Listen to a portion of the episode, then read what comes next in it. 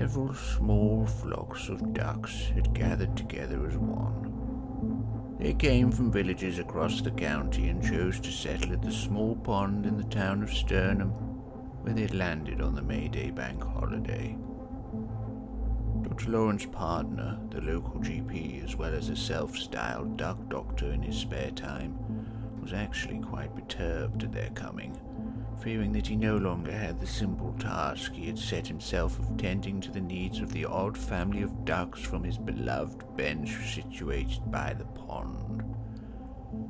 And faced with what he felt was now really an infestation of ducks, one afternoon he cupped carefully in his hands, so as to avoid spilling any, not only the usual high quality grains he fed his favoured birds, but also mixed in with the dark, spoiled rye he had collected and preserved from his dawn walks the previous year, all in the hope of inducing in the new arrivals something like convulsive ergotism, but for ducks.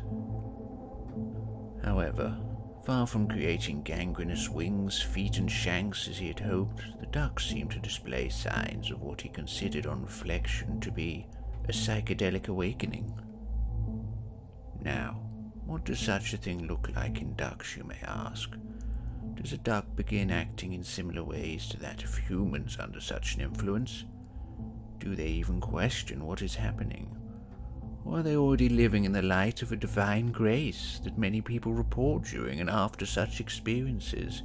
So something greater, an encounter beyond that, must be exposed to the duck petitioner already versed in the beatific. Surely this would be the next stage, or rather, leap, so to speak, towards that final precipice. You shrug, of course, as you, the wise listener, know this is all the human mind entertaining itself in the playground of thought, rolling off to hide from sight in the middle of the tunnel set inside the grass mound the wonderful glittering red slide rests on, sheltered it can begin to secrete the strange substance that has the same consistency as almond oil and oozes from the apothecary gland, a small bud located deep within the basal ganglia.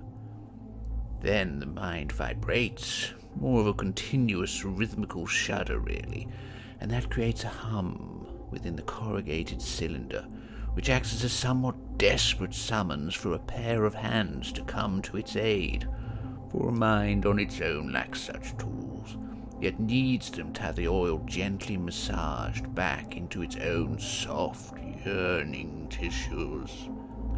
These hands are nearly always owned by one of the wandering parents of the playing minds who patrol listlessly the perimeters of the play area watching with glazed eyes the unfolding chaos surrounding them.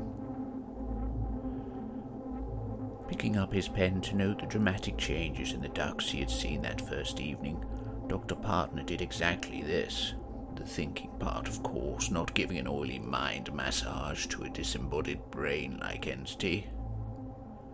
The mountain of scribbled drawings that his secretary, Mr. Chatswright, found while clearing the doctor's desk after the Christmas break were the culmination of what began that evening, and included, amongst the plethora, an elaborate mime to be undertaken, having been both tarred and feathered by the ducks themselves. These images were bordered with further intricate explanations and pointed to how he was planning to perform it at next year's summer solstice fair. Every movement and gesture was reproduced in a finely crafted flickbook placed on its own in an unlocked medicine cabinet in the basement of his surgery, and on animating it, Mr. Chaswright recognized it at once as the same mime he and many others saw the doctor practice in the shallows of the pond on All Saints' Day, in the midst of the dawn chorus and the cacophony of quacking ducks, a scene which led to the now infamous headline in the Sturnham Gazette Pardon me, our doctor goes quackers. So, from the point of the first solitary thought about the duck's behavior that meandered wistfully into the doctor's consciousness, it all rapidly swelled and flowed, slowly soaking into every spare second of his life, a multitude flooding the landscape of his working day, drowning all his conversations with friends and patients, rushing towards the teetering defenses sleep had hastily constructed in a last desperate attempt to protect the final vestige for clarity in his befuddled sentience. Yet that too succumbed, and left the dark tide finally to crash without any more resistance into his dreams.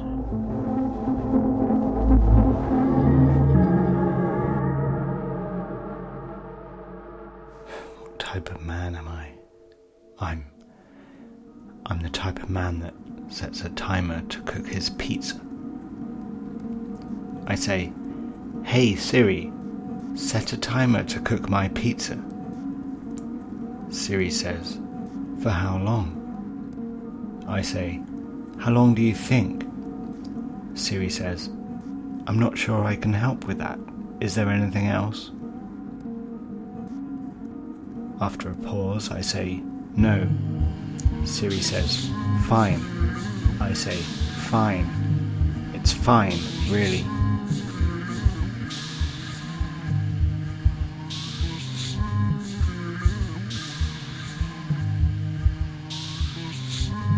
The smoke alarm wakes me up.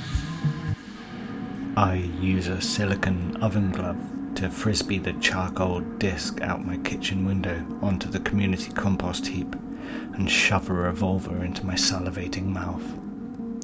I try to say, Siri, how should I angle the barrel of a gun in my mouth if I truly intend to end my life? But it comes out as, uh, uh, bang! Siri says, I'm not sure I can help with that.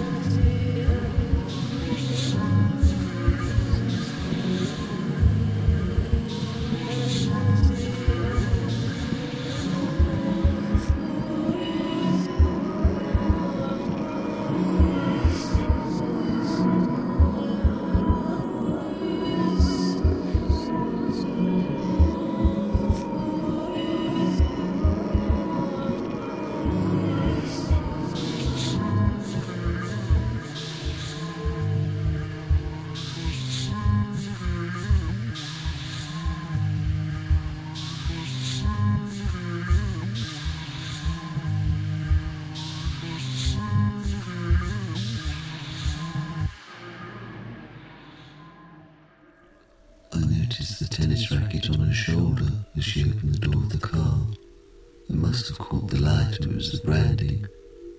Flinging it down the back, she sat, adjusted the mirrors and seat, turned on the radio, then proceeded to start the engine.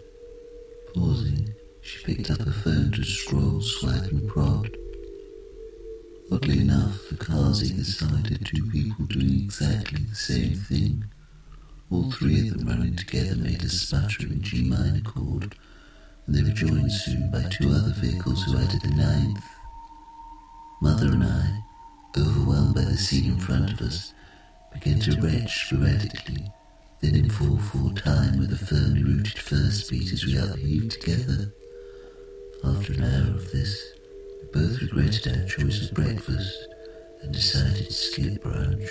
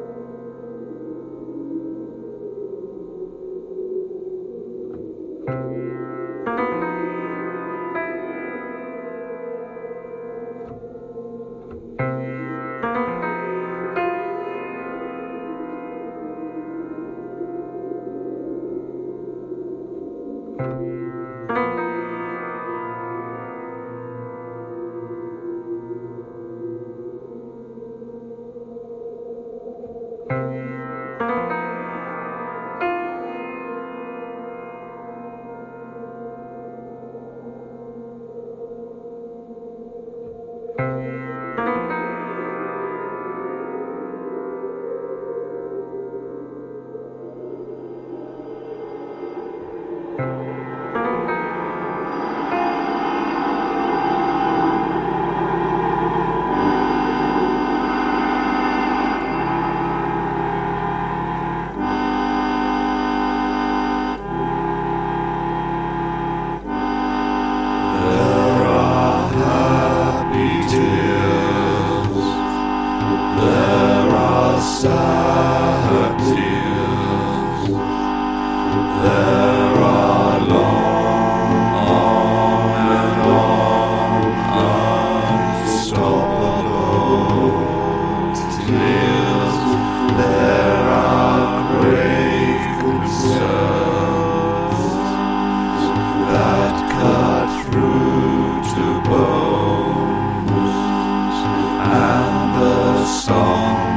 sing from skies and moans, We'll intone till the end.